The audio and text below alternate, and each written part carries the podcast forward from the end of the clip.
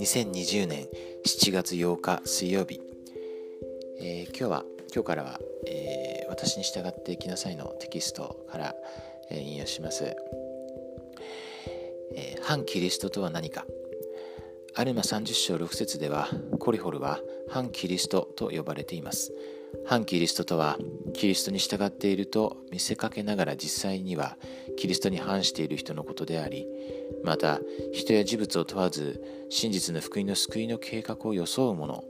また公然か否かを問わずキリストに敵対する全てのものを指しています。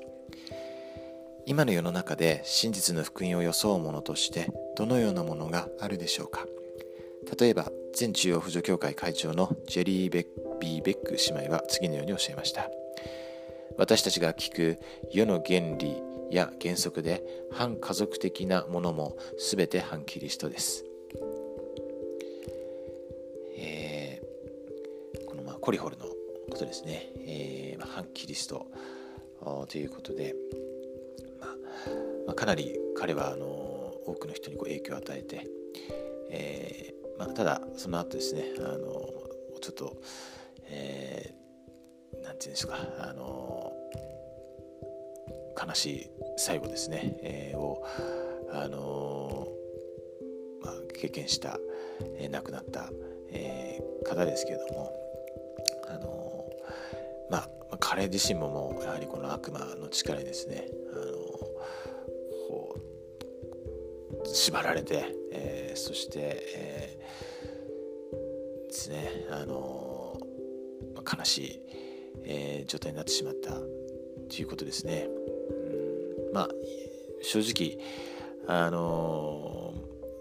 こういうケースはたくさんあると思います。もうあの私もこう言いませんけれどもあの本当にもう全くあの同じようなあのケースですね。あのすぐ身近にあります、えー、そしてまたその影響を受けて苦しんでいる方も本当にたくさんいますあの総大会の中でもあの指導者があのこの今のこの反キリストの、えー、影響っていうんですかねあのそのことをこうよくあの言及されているとあの思いますね。で実際あの私たちの生活の、まあ、中でもですね身近でもその影響を受けて例えば教会を離れたりとかあのこう信仰がもう持てなくなったりとか、はい、そういうのはやはり、えー、あります。えー、これを読んであのニーファイの示現を私は思い出しました。あのニーファイはこの、えー、末日をあの見ましたね示現の中で。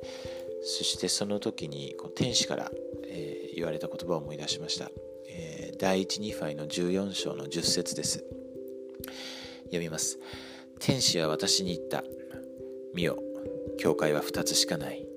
一つは神の子羊の教会でありもう一つは悪魔の教会である。したがって、神の子羊の教会に属していない者は誰でも、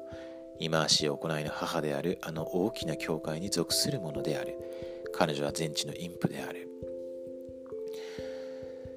そしてその後、あのこう、この私たちの時代をこうニーファイはこう次元の中で見たんですけれども、まあ、こういうふうに言ってますね。そして神の子羊の教会が見えたが、この教会に属している者の数は、多くの水の上に座を占めているあの陰譜の悪事と忌まわしい行いのために少なかった。それでも神の生徒である子羊の教会の人々もまた地の前面にいるのが見えた。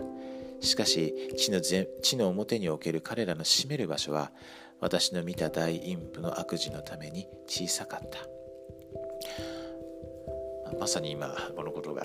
あの起こっていますし、これからも、えー、続きますよね。えー、まあ、今もこうサタンの力本当に、あのー、すごいですねこれからもそれはもう止まることないわけですけど、あのまあ、同時に神様の力もさらにこう、えー、増し変わります。この14節にもありますけれどもこの神の子羊の力が地の全面に散っている子羊の教会の生徒たちすなわち主の制約の民の上に下るのを見た彼らは義と神の力とを持って大いなる栄光のうちに武装していた、ニーファイが見たように今あのこのことも起こっています。着々と起こっていますね。そしてまさに今私たちはこのモルモン書を読みながら、えー、大いなる栄光のうちに武装しています。この福音は真実です、えー、そして反キリストの影響はこれからも世の中にありますし広がりますけれども私たちはそのことをですね心に留める必要はありませんしそんな時間ももったいないですね、当に、えー、イエス様に焦点を合わせて生活する時に私たちは生活をよりシンプルにより霊的にそしてより幸福になります。あのそのことを心から証しします、えー、本当このモルモン書に心から感謝しています、えー、この教えに私たちが今日一日